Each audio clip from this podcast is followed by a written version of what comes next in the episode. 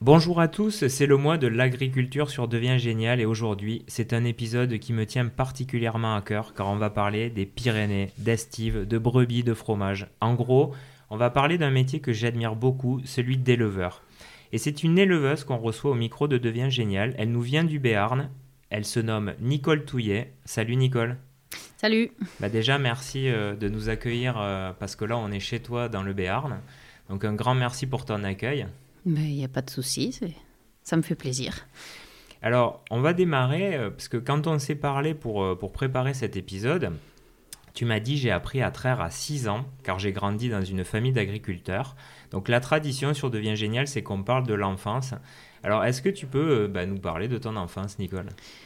Ben, Dehors avec mes parents, puisque mes parents étaient toujours dehors à travailler avec les brebis, tout ça. Donc, j'ai passé beaucoup de temps dehors avec mes parents, puisque pour pouvoir les voir, ben, être avec eux, ben, c'était être dehors et l'été à la montagne. Et j'avais huit mois quand je suis montée la première fois en montagne.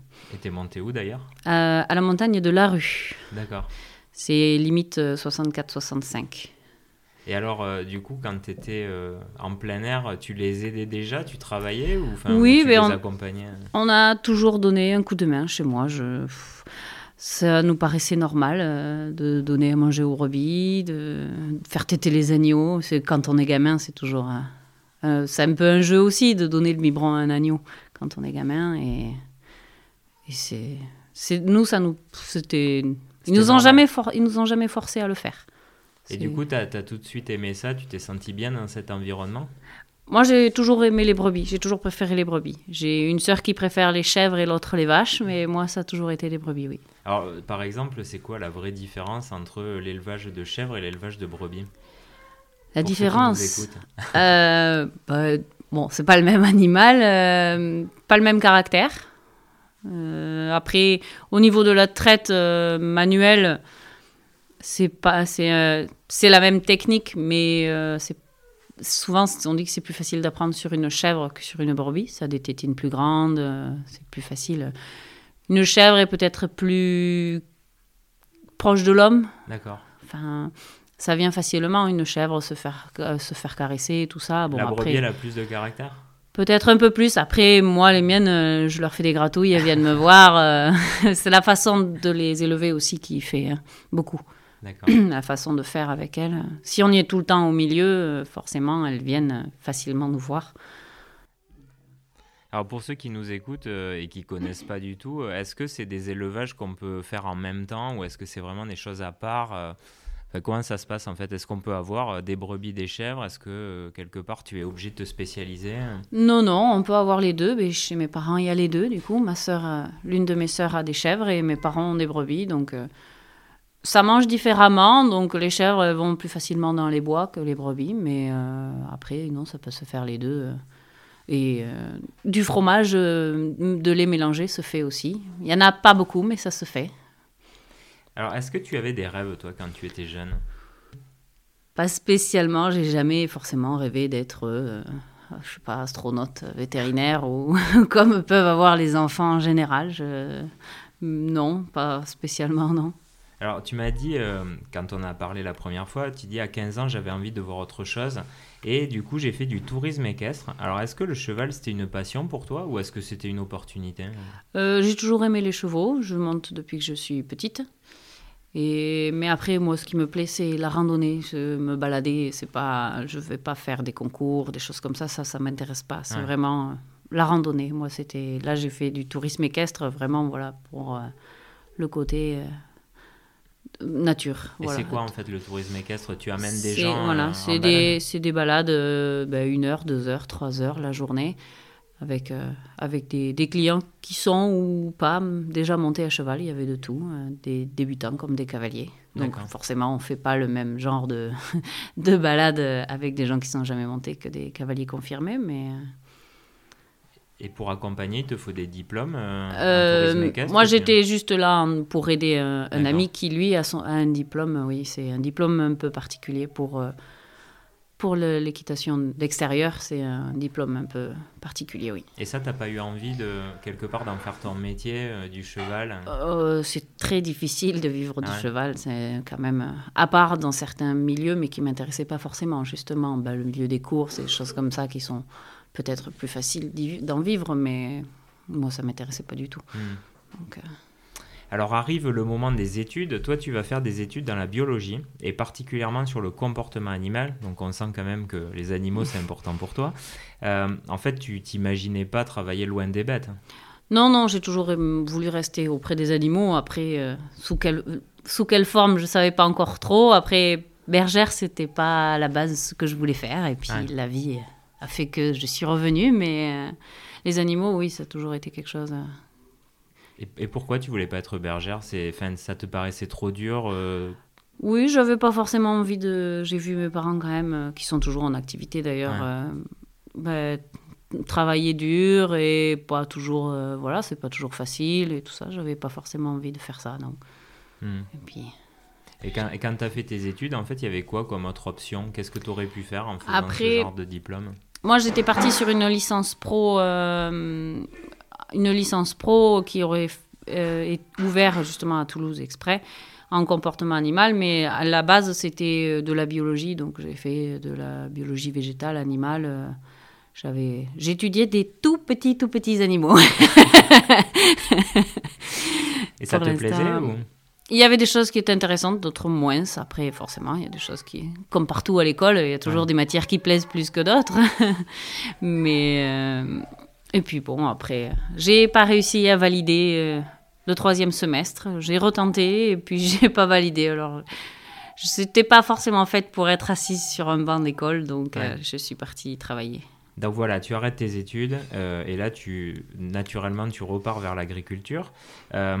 Est-ce que c'était un choix finalement par défaut ou est-ce que tu t'es dit non, en fait là, c'est sûr que c'est ça que je veux faire mais mon oncle, qui est aussi dans l'élevage, euh, cherchait quelqu'un pour le remplacer, puisqu'il devait se faire opérer du genou. Donc, euh, je cherchais du travail. Donc, euh, et ça, je savais, je savais le faire.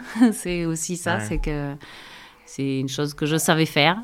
donc, je l'ai remplacé. Et puis, voilà, j'y suis restée après. Donc, en fait, c'était le destin, quoi. ça, ça, te ramenait tout le temps. Peut-être, oui. Après, j'ai peut-être pas eu le courage aussi d'aller faire autre chose. Hein. Ça, c'est possible. Mais tu aurais eu envie ou malgré tout, tu te sentais hyper euh, tiré vers ce métier-là qui... Après, euh, ben, je, c'est quelque chose que je savais faire, donc c'est plus facile forcément. C'est pas toujours évident d'aller vers l'inconnu, donc euh, est-ce que c'est un manque de courage de ma part peut-être Je ne sais pas. Alors du courage, euh, tu vas en avoir quand même parce qu'en 2022, tu fais appel à Ferme en Vie pour euh, t'aider à reprendre une exploitation dans le Béarn, à Saint-Médard, où nous sommes euh, là actuellement. Alors on va préciser que tu étais déjà éleveuse de brebis laitières avec ton compagnon, mais tu n'avais pas de terre à exploiter l'hiver. Donc est-ce que tu peux nous expliquer le choix justement de te rapprocher de Ferme en Vie pour peut-être diversifier ton activité? Nous, on cherchait des terres pour gagner en autonomie, puisque bon, c'est un peu la clé quand même, plutôt que de devoir tout acheter. Et, euh, et, on cherchait un moyen de financer autre que des banques. Donc, euh, parce qu'un emprunt bancaire, c'est compliqué à avoir. Pour, euh, parce que c'était pour m'installer moi, qui n'étais pas installé. Et je suis considérée hors cadre familial puisque je ne me suis pas installée sur l'exploitation familiale. Donc euh, les banques sont toujours un peu plus frileuses, on va dire, s'il n'y a pas vraiment de garantie. Enfin, c'est toujours un peu compliqué. Donc, euh, donc du coup, on a cherché d'autres financements et on a trouvé Ferme Vie. Qui et comment ça se passe justement avec Ferme Vie ah, ça, ça, ça, ça ben, nous, on a la première fois qu'on a pris contact avec eux, on a exposé notre projet. C'était pas forcément quelque chose qu'ils avaient l'habitude, puisque eux, c'était plutôt l'inverse. Souvent, ils achetaient des terres pour mettre des porteurs de projets dessus. Et nous, gérants, en fait, voilà, nous, c'était l'inverse. On avait les terres, le projet, il nous manquait le financement. Donc, ça a été un peu dans l'autre sens. Mais euh, non, non, après, voilà, ça... Petit à petit, on a réussi à monter le projet. Et, ils vous financent comme une banque ou ils sont carrément actionnaires euh, C'est une, c'est une SCI. Donc, euh, ils gèrent des, hum, du... Comment ça s'appelle? Euh, de l'épargne citoyenne, voilà, j'ai le mot. Ah oui, c'est vrai, Et, et, donc, euh, voilà, nous, on a, on, a créé une SCI pour la ferme. Nous, on a pris des parts dedans. Et, et, et après, il y a tous les, les, les investisseurs qui ont des parts aussi dedans. Et, et voilà. Et nous, on est locataire après. Hein. À côté de ça, on loue, on paye un loyer ferme en vie. Donc je rappelle effectivement que Ferme en vie se fait financer par bah, des particuliers, c'est-à-dire que nous-mêmes, on peut investir même une petite somme, et qui va permettre après derrière de financer bah, des gens comme toi qui veulent se lancer. Euh, je rappelle aussi, et ça on en avait parlé avec Simon Bestel, qui lui est le patron de Fève, que aujourd'hui en France il y a quand même 200 000 fermes qui sont à risque bah, de fermeture. Euh, donc bah, quand on trouve des gens qui ont envie de les reprendre, il faut les aider parce que comme tu l'as dit, c'est pas si simple. Les banques euh, suivent pas forcément. Donc c'est un dispositif quand même qui est, bah, qui est super intéressant. Oui, pour des jeunes euh, ou des jeunes qui s'installent euh, pas sur l'exploitation familiale pour des raisons, une raison ou une autre. Moi, j'ai mes deux sœurs qui ont repris, donc euh, je, suis, je, partie de la maison.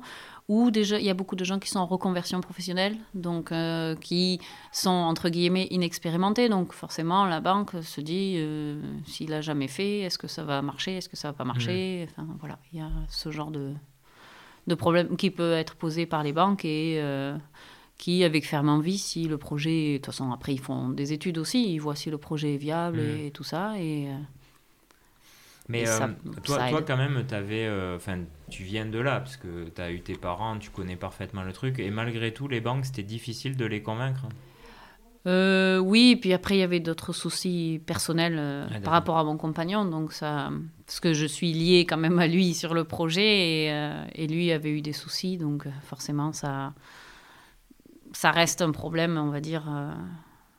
Il voyait pas que moi, il voyait aussi la partie bah, Yann. et euh, C'est toujours. Donc, euh, euh, voilà. Bon, on va parler maintenant de ton quotidien. J'imagine que c'est rythmé par les saisons déjà. Alors, on va parler de la saison en estive qui fait rêver les Parisiens, puisque tout le monde dit je vais quitter mon boulot pour aller élever des chèvres ou des brebis. Euh, alors cette euh, saison-là, toi, tu la passes non loin du refuge de la Glaire, euh, qui me touche particulièrement parce que c'est du côté de mes Hautes-Pyrénées natales. Alors déjà, est-ce que tu peux expliquer pour les jeunes qui nous écoutent qu'est-ce que c'est que l'estive et comment ça se passe? À partir de quel moment? Comment se passent tes journées? Fais-nous rêver. L'estive, c'est la période estivale, hein, forcément. C'est les deux, trois mois d'été, selon quand on monte et quand on descend. Et c'est une période euh, où on monte en montagne, on quitte l'exploitation pour euh, ben, pouvoir faire du foin sur l'exploitation, parce que tant qu'il y a les bêtes, on peut pas. Ça permet de faire un vide sanitaire aussi, euh, qui est bon au niveau, ben, tout ce qui est sanitaire et tout ça, qui est plus les bêtes pendant un temps sur l'exploitation. Et c'est dans notre cas, vital pour les brebis et pour nous, puisque l'été, on n'aurait rien à manger en bas à part ah euh, du foin et encore euh, si on arrivait à le faire. Donc, euh, donc la raison principale, c'est quand même pour les nourrir, quoi. Oui. De partir en Oui, oui, oui. pour les nourrir, parce qu'ici, en pleine l'été, quand il fait 40 degrés, ben, l'herbe. donc ça permet. Et les brebis, sans, sans la montagne, euh, elles déprimeraient. Nous aussi, peut-être, mais les brebis euh, sont très heureuses de monter à la montagne. Et quand on, le camion arrive, elles savent où elles vont. Ah ouais, tu le sens, ça, vraiment, quand tu les amènes quand, euh, quand on, Dès qu'on met les cloches. C'est vrai mm. ah, ça, ouais, ouais. Elles sont toutes excitées. Elles, savent, elles savent où elles vont, elles le savent. Et puis quand le camion est là, elles montent. Et quand on descend, c'est pareil. Elles savent que la saison est finie et qu'elles auront mieux en bas. Et, euh, ah, elles sont quand même contentes de redescendre Oui, oui, euh, en fin de saison. Et souvent, il fait pas beau, il n'y a plus trop d'herbe. Donc, euh, elles savent qu'elles auront de l'herbe en bas. Et normalement, si, tout, si l'été se passe bien et qu'il y a quand même de l'herbe, elles savent. Les, les bêtes, elles savent. Et tu les descends à peu près à quelle période? Alors nous, on a une estive un peu particulière, on est très haut. On a la cabane, elle est à 2100 mètres d'altitude, donc... Euh, c'est très rocailleux d'ailleurs, oui, euh, là-haut. c'est beaucoup de granit. de l'herbe. Oui, oui. c'est compliqué, justement. C'est une montagne où on ne peut pas rester très longtemps.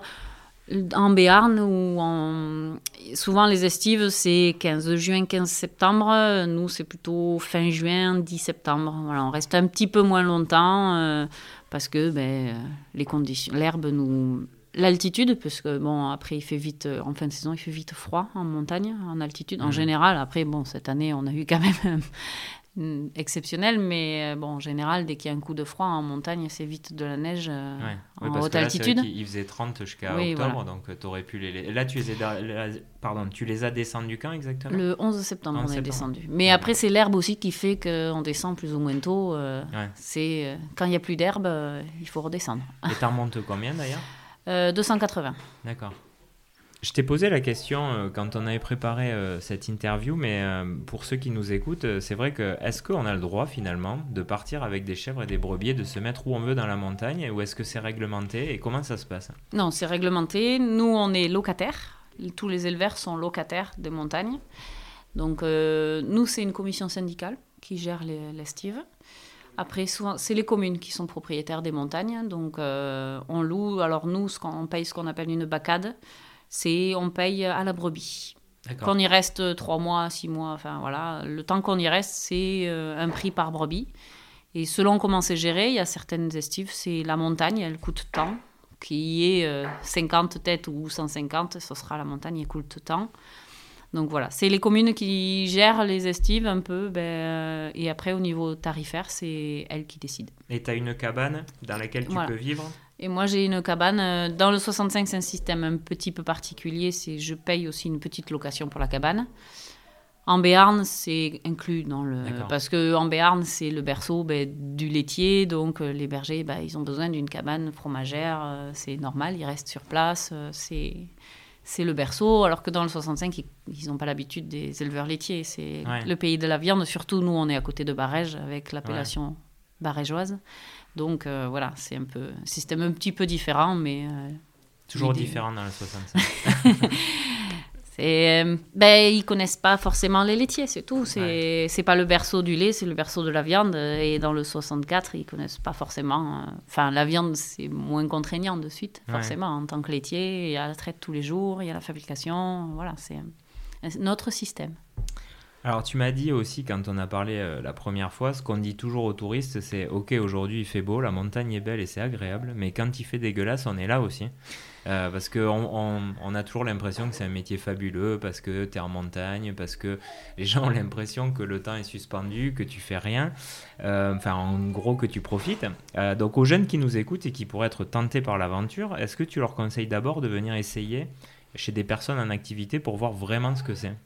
Oui, parce que c'est pas forcément un métier fait pour tout le monde. Il y a des aspects qui peuvent ne pas plaire. Euh, moi, j'ai beaucoup de gens qui me demandent, euh, quand on a les agneaux qu'on fait partir euh, à la boucherie, mais comment vous faites?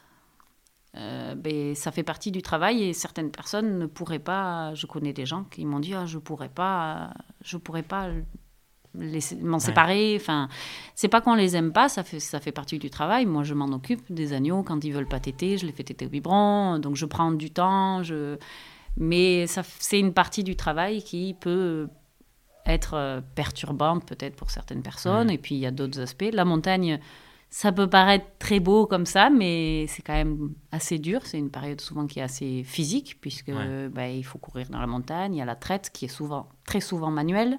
Donc c'est une partie... Euh, il faut apprendre déjà à traire euh, manuellement et après c'est en montagne quand tu es en estive et c'est quoi? C'est la, la, fréquence? C'est euh, nous, on, on, est en monotraite, on travaille on que le matin, mais la plupart, c'est matin et soir. D'accord. Et donc là, on a trait jusqu'au 21 août. donc en gros, ta journée, elle commence par la traite, elle finit par la traite, et qu'est-ce que tu fais entre les deux après? Alors, euh, nous, on traite que le matin, donc, elle finit pas par la traite, mais le matin, il y a la traite, et après, il y a la fabrication en suivant.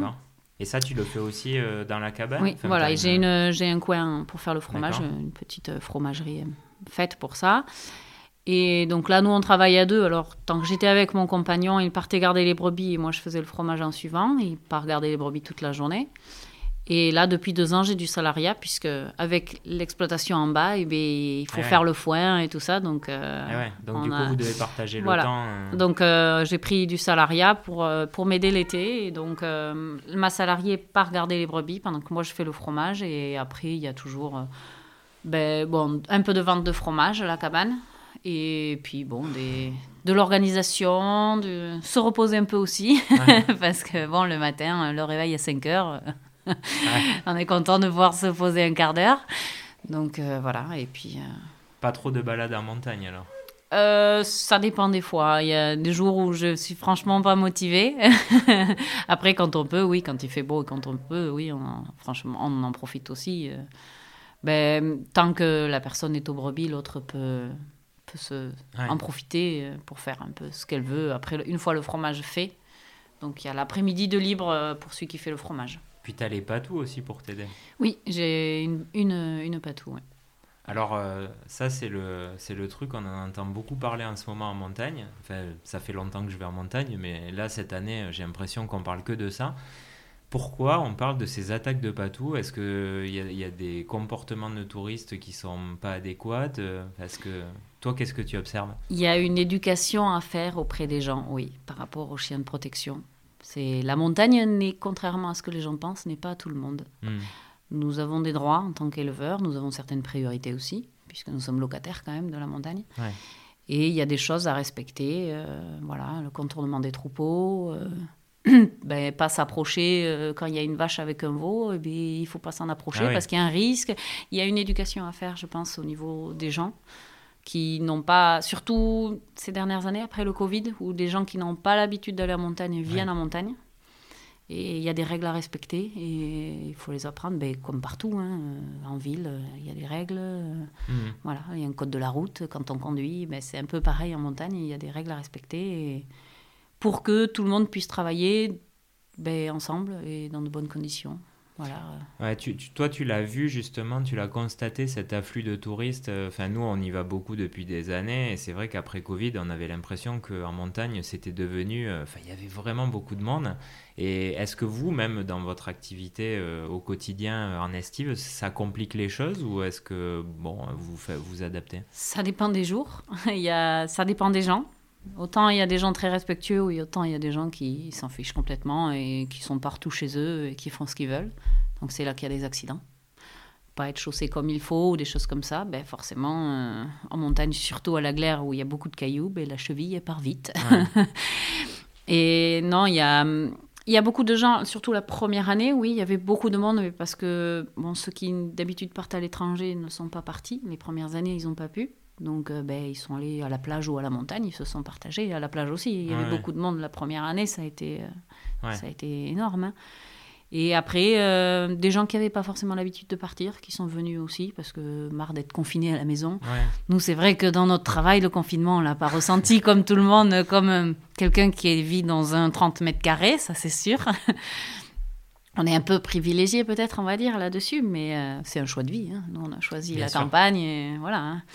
Mais, euh, mais après, oui, la, la, la, la population a changé en montagne. Euh, les personnes qui viennent en montagne, ça a changé, oui. Bon, après, c'est très bien que les gens veuillent venir en montagne, hein, mais, euh, mais il faut respecter, respecter le milieu, respecter les gens qui y travaillent, que ce soit nous, éleveurs, ou les gardiens de refuge, et tout ça comme ça, parce que même eux, ben, ils ne sont pas toujours respectés. Hein. Hmm. D'ailleurs, euh, il y a beaucoup de cabanes, je ne sais pas si c'est ton cas, qui restent ouvertes après le reste euh, du temps. Euh, sur les... Non, toi, elle est fermée Moi, elle est fermée. Parce qu'en général, c'est vrai que nous, là, dans, en Bigorre, on a des cabanes sur lesquelles on peut aller. Et bah, il y, a beaucoup de touristes qui se mettent dedans et qui laissent un bordel pas possible. Donc, je passe un petit message aussi c'est qu'il y a des gens derrière qui vont travailler dans ces, dans ces lieux, donc euh, soyez quand même euh, respectueux. En Béarn, oui, moi, la cabane de mes parents reste ouverte, enfin une partie, la partie euh, pièce de vie, dortoir est ouverte, là, tout ce qui est fromagerie sanitaire, c'est fermé puisque c'est normal, mais ça reste, c'est la commune qui décide que ça reste accessible aux gens, donc il faut quand même respecter là où on va. Hein. C'est un minimum. C'est... Ouais, mais je mais dis bon, non, mais je sais, je sais. Mes parents, des fois, on ont des... quand ils reviennent au mois de juin, il y a des fois, il y a quelques surprises, oui. mais bon. Bon. on va redescendre maintenant dans la vallée parce que, euh, comme tu l'as dit, euh, toi tu es en montagne euh, l'été jusqu'à mi-septembre. Ensuite tu redescends à la ferme. Alors qu'est-ce qui change dans ton quotidien? C'est quoi le quotidien quand tu es, bah, es, ici à Saint-Médard? Euh, ben, Cette année, c'est découverte pour nous, puisqu'on a les terres maintenant. Donc, on a fait des semis euh, de prairies principalement. On a fait de, des couverts végétaux et des choses comme ça pour faire manger aux brebis au printemps. Et il y a un système un peu particulier. Nous, on fait des mises-bas que de printemps. On fait pas un élevage plus classique va faire des mises-bas de mi-octobre, commencer mi-octobre. Nous, on commence que fin mars. D'accord. Donc, c'est un peu plus calme, puisqu'il n'y a plus de traite ni de transformation. Et euh, il y a, là, cette année, du coup, on a fait les semis, on a découvert ça, puisqu'on n'avait pas de terre avant, donc euh, Ça a été un peu la découverte. Ça, ça, te plaît? Mais on verra bien. on verra bien si ça pousse. Enfin, ça a l'air de pousser, mais voilà, on verra bien. Aujourd'hui, il a bien plu en tout cas. On verra, on verra si ce qu'on a fait c'est bien ou pas pour s'améliorer les années suivantes. Voilà, on découvre aussi hein, cette partie-là. Donc sur les brebis, il y a peu de travail puisqu'il suffit qu'elles aient suffisamment à manger puisqu'elles sont pas en lactation, pas en gestation, rien. Là, je vais mettre les béliers maintenant pour avoir des agneaux fin mars. C'est cinq mois de gestation, donc euh, voilà. En gros, c'est quoi le plus difficile dans ton quotidien? La paperasse? Ah ouais? Ah donc c'est même pas non. même pas physiquement que c'est dur, Non, ça ben après physiquement, c'est un métier difficile euh, mais après Mais ça euh, prête quoi. Oui, voilà, après ça on le sait. Après il y a des moyens de s'améliorer le quotidien, la machine à traire par rapport à la traite manuelle, voilà, il y a des il y a des améliorations avec les nouvelles la technologie qui évolue mais L'administration, c'est on nous en demande beaucoup, beaucoup, beaucoup. Mais en tant que créateur d'entreprise ou oh, pour tout, euh, pour l'élevage, pour l'élevage, il y a beaucoup de paperasse à faire. Euh, pour être aux normes, pour des choses comme ça Oui, bah après il y a les médailles, par exemple, euh, donc il faut avoir tout. Bon, il faut que les bêtes aient toutes les deux médailles. Elles ont une médaille avec une puce et une médaille sans puce, et donc il faut toujours faire attention qu'elles aient les deux. Si elles n'ont pas les deux, il faut en recommander, recommander celles qu'elles ont perdues. Il faut garder tout ce qui va être euh, ordonnance vétérinaire, tout ça, c'est 5 ans. Euh, enfin et euh, il y a toujours des papiers qui sont demandés pour ci, pour ça, pour autre chose. Donc, ça devient. Il y a des contrôles aussi qui se font mhm. pour les terres, mais aussi pour l'élevage. Donc, c'est toujours. Il faut toujours être à jour de tout. Donc euh, c'est pas toujours. Et des fois on a, on reçoit des mails en montagne et il faut répondre dans les trois jours et nous on n'a pas de réseau là-haut donc c'est un peu compliqué. Tu redescends Mais moi je descends une fois par semaine. Alors il y a des fois j'ai des mails ou des courriers que je vois euh, ben, plus tard, mais euh, voilà, hein, c'est comme ça. Les gens peuvent comprendre, non? Oui, mais bon non l'administration des fois il y a des délais et c'est pas toujours évident de. Mais bon après ça fait c'est ça fait partie du travail il y en avait peut-être moins savants, mais bon, c'est comme ça. On fait avec. à l'inverse, euh, qu'est-ce qui fait que tu es trop contente de te lever le matin et que tu te dis, mais c'est vraiment le métier euh, que je kiffe quoi? Après, eh ben, le matin, moi, quand je me lève, après, le... pour l'instant, non, mais après, quand je vais à la bergerie tous les matins à 6 heures, euh, il y a toujours, quand il y a les mises babes et il y a les, nouveaux qui viennent de naître, voilà, les brebis sont contentes de, de, nous voir. Elles sont, voilà, on leur donne, on prend soin d'elles. C'est toujours un plaisir de. On a une responsabilité envers elles, mais euh, c'est, on est responsable de leur bien-être, mais. Ben, on est content quand euh, ben, moi le matin viennent me voir pour se faire traire. J'en ai qui viennent, qui viennent me voir. Quand... Elles ont toutes un petit nom? Pas toutes, mais il y en a. mais euh, non, non, il y en a, oui, mais pas toutes. Non, je... as, 280 têtes, tu dis. Mm. Ouais, donc là déjà, euh, te rappeler de 280 noms, euh, oui. compliqué. Après, ma tante avait une centaine de chèvres qui avaient tout un nom. Ah ouais Oui. là, il faut avoir. Euh, ça fait travailler ta mémoire. Hein, c'est ça. Après, je les connais toutes. je connais leurs leur caractéristiques physiques. Et en général, j'arrive à associer le numéro de médaille. Sur les 280 Oui. Bah, bravo. Je suis pas sûr, je serais capable. Mais parce qu'on est tout le temps avec, et comme en tant qu'éleveur, mais comme tout type d'éleveur en général, normalement, ils connaissent ces animaux, que ce soit des vaches, des brebis, mm. des chèvres. On, connaît, on est censé les reconnaître quand même un minimum pour. Euh, ouais, mais 280, ça fait du monde. Hein bon. Euh, on va parler un petit peu aussi de ton avenir. Euh, bon, tu es encore très jeune et tu as de belles années devant toi. Euh, quand tu regardes devant, tu rêves de quoi pour ton exploitation, pour, pour ton métier? Mais Déjà, personnellement, mais, maximum d'autonomie. essayer d'être le maximum autonome si on arrive à se faire un peu de culture pour, mmh. pour nos bêtes, son propre foin, être un peu moins dépendant de tout ce qu'il y a les céréales, mais si on arrive à, justement à se faire nos propres semences, des semences de ferme qui seront adaptées à notre, à notre terre, et, euh, plutôt que d'acheter toujours des semences qui sont pas forcément, même des fois, c'est des semences qui viennent de l'étranger, même pas des semences françaises. Donc euh, l'idée, euh, si on arrive à un maximum d'autonomie et développer notre activité et vivre un maximum de notre activité, même si c'est pas évident. Mmh.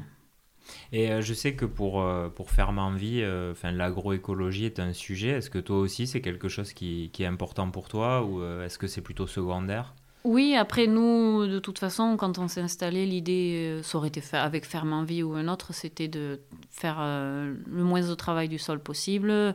On a un système d'élevage où on est le maximum à l'herbe, de toute façon, et le moins de traitement possible. Bon, il y en a qui sont obligatoires, forcément. des vermifuges, quand elles sont malades, il faut les leur faire. Enfin, mais on fait le moins de traitement possible. Euh, le fromage, je ne mets pas de ferment industriel. Euh, voilà. On a déjà un système, euh, on n'a pas l'appellation bio, mais l'été on va en montagne, donc là on est bio. Hein. donc on n'a pas l'appellation bio, mais on, fait, on travaille le plus possible avec des produits naturels, même sur les brebis. Bon, il y a certains, on est obligé de passer par du chimique. On aimerait que trouver des solutions plus naturelles, mais bon, pour l'instant, hmm. même certaines entreprises ou comme ça essayent de trouver des vermifuges et des choses comme ça plus naturelles. Parce nous, on travaille avec une société qui s'appelle Tonix, qui, ben, même au niveau des, des, engrais et tout ça, font des choses à base de roches volcaniques fossilisées, des choses. Ben, c'est de l'engrais, mais naturel. Il n'y a pas de chimique dedans. D'accord. Voilà, donc, bon, donc ça fait partie quand même de la philosophie. Oui, oui, un euh. maximum. Euh, je vais, on est presque à la fin. Je vais évoquer euh, le métier d'agriculteur parce que c'est quand même un métier qui fait peur. Euh, bon, il y a beaucoup de, préjugés, comme quoi c'est très difficile et je pense que ça l'est quand même. Euh, il y a aussi bah, des chiffres qui font peur. Il y a, les 200 000 fermes qui risquent de disparaître à horizon 2030. Toi, tu dirais quoi aux jeunes pour leur donner envie, quelque part, de rejoindre l'aventure agricole et faire en sorte que bah, quand même ce patrimoine français continue à vivre quoi? Pas facile. Bonne question. Après, moi, je suis née dedans, donc c'est vrai que je vois ça depuis que je suis toute petite. Après, euh, pour quelqu'un qui n'est pas du milieu, il y a une certaine liberté quand même d'être son propre patron, euh, hmm. bah, s'organiser les journées un peu comme on veut au final. Hein. Après, c'est moi je trouve euh, bien de, de j'ai l'impression pas pas l'impression mais de, de, faire quelque chose d'utile entre guillemets quoi. Bon il y a d'autres métiers très utiles hein, je dis pas je dis pas ça hein. mais euh, mais je ben, de d'être au contact du vivant et de ben, voir euh, ben, voir pousser une plante se dire qu'on a fait pousser quelque chose euh, voilà. C'est pour moi je trouve ça bien. Après tout le monde n'est pas peut-être n'aime pas ça hein, mais donc en gros, c'est quand même de voir aussi son travail euh, vraiment réellement euh, projeté bah, dans l'assiette des gens, dans, enfin, dans quelque part euh, l'écosystème de mm. la vie bah, de nous tous, quoi, quelque part. Oui, puisque bon, normalement, c'est les agriculteurs qui sont censés nourrir les autres, même si on achète beaucoup à l'étranger de nos jours, mais malheureusement, mais bon. Bon, on est bien nourri ici, hein, en général. Oui. On peut pas se plaindre. On va terminer par, euh, par la traditionnelle question euh, que j'appelle la question du vieux sage. Alors bon, es pas, toi, tu n'es pas un vieux sage, mais en tout cas, tu as de l'expérience. Euh, alors, on va s'adresser à ceux qui cherchent leur voie. Si tu devais donner un conseil à nos auditeurs bah, qui se posent des questions, mais pas forcément que pour l'agriculture, hein, mais par rapport à leur voie, à leur avenir, toi, tu leur dirais quoi? De pas hésiter à faire des stages pour voir si ça leur plaît vraiment. Parce que s'engager dans une voie qui nous plaît pas, euh, ben, c'est pas. Je pense que c'est pas quelque chose. Euh, il y a beaucoup de gens qui font un métier qu'ils n'aiment pas, enfin qui ne leur plaît pas, c'est juste un métier pour manger. Mhm. Et donc, euh, déjà, faire des stages, trouver un moyen de faire des stages, même 15 jours ou comme ça, pour ben, voir si ça les intéresse vraiment, s'ils veulent continuer. Mhm. Parce que ça sert à rien de faire d'avoir 15 diplômes et au final, faire quelque chose moi, je trouve personnellement que. il faut se confronter, quoi. Voilà. Il faut voir de quoi on parle. Voilà, et savoir de quoi on est capable aussi, au mm. final, parce qu'il il y a certaines choses, euh, ben, certains métiers, on se rend compte que ben, on n'est pas capable de le faire, ou physiquement, peut-être, mentalement. Euh. donc, euh, je pense que l'expérience d'un stage ou enfin autre, hein, sous une autre forme, mais peut être importante pour savoir si c'est vraiment ça qu'on veut. Tu accueilles, toi, justement, des jeunes qui seraient chauds pour découvrir? Euh, ben, cette année, c'est notre première année ici, donc euh, à Edius, euh, où on était en Vallée d'Aspe, on ne pouvait pas, mais ici on peut. Donc on a eu deux jeunes stagiaires d'un lycée agricole d'à côté, oui, pour 15, pour 15 jours. Tu les as convaincus? Euh, L'une, euh, elle était déjà convaincue et l'autre, euh, c'est pas vraiment son truc, l'élevage. Voilà. Donc ça, ça c'est bien aussi parce qu'en fait, de voir, des fois, de, de, de, montrer aux jeunes que c'est pas fait pour eux, ça permet d'éviter des accidents oui, qui aussi. peuvent coûter cher. Oui, après, et puis même, voilà, même pour la personne, parce que s'installer. Donc c'est beaucoup de, de, frais, de choses comme ça. Si, si l'exploitation elle se casse la gueule, être, se, être en comment on appelle ça? Euh, en liquidation En liquidation, tout ça, c'est mentalement, ah des choses comme ça, c'est des choses qui peuvent traumatiser. Ou... Donc, euh, si la personne, en faisant un stage, elle se rend compte qu'en fait, c'est pas pour elle, eh bien, au moins, elle prend moins de risques, on va dire. Même physiquement, mentalement, elle se, elle se préserve aussi là-dessus. Oui, parce que c'est vrai que euh, au-delà bon, d'être agriculteur, vous êtes aussi entrepreneur. C'est-à-dire que vous avez quand même euh, un poids sur les épaules financier, enfin, quelque part, comme une entreprise, vous devez être rentable, vous ah, devez ben pouvoir oui, vous payer. il faut le dire quand même. Parce oui, oui, oui. Mais on, de... on, est son propre patron. C'est comme un charpentier. S'il n'a pas de clients, eh ben, voilà. Mais euh, donc, c'est sûr qu'après. Euh, et t'aimes bien vendre d'ailleurs, parce que, bon, je, je finirai là-dessus, mais c'est vrai que, bon, il y a, y a l'activité de, bah, de faire, mais après, il faut, faut que son produit soit vendu. Ça te plaît aussi, de quelque part, de valoriser ton produit, d'aller en parler aux gens, etc., ou c'est pas ta partie préférée? C'est un peu le problème des agriculteurs qui ont une production à côté euh, du lait, euh, autre c'est que souvent ils sont soit agriculteurs, soit vendeurs, mais difficilement les deux. Donc euh, moi je vends un peu en direct, je vends un peu en direct à la maison, les gens qui savent que je fais du fromage. Après des gens que je rencontre à la montagne, qui sont intéressés par du fromage fait à la montagne, donc je leur expédie.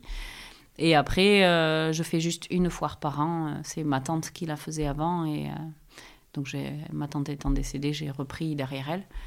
Mais après je fais pas faire des marchés, ce sera c'est pas forcément quelque chose qui m'intéresse. Mhm. Après, euh, mais bon, à la montagne, je vends un peu à la cabane, donc beaucoup de gens ben, nous posent des questions sur. Euh, tu fais ton fichier client en montagne. ça, c'est mon, mon, rêve. non, pas que, mais c'est vrai qu'après, ben, les gens euh, qui viennent découvrent, donc les curieux posent des questions, tout ça, voilà. C'est.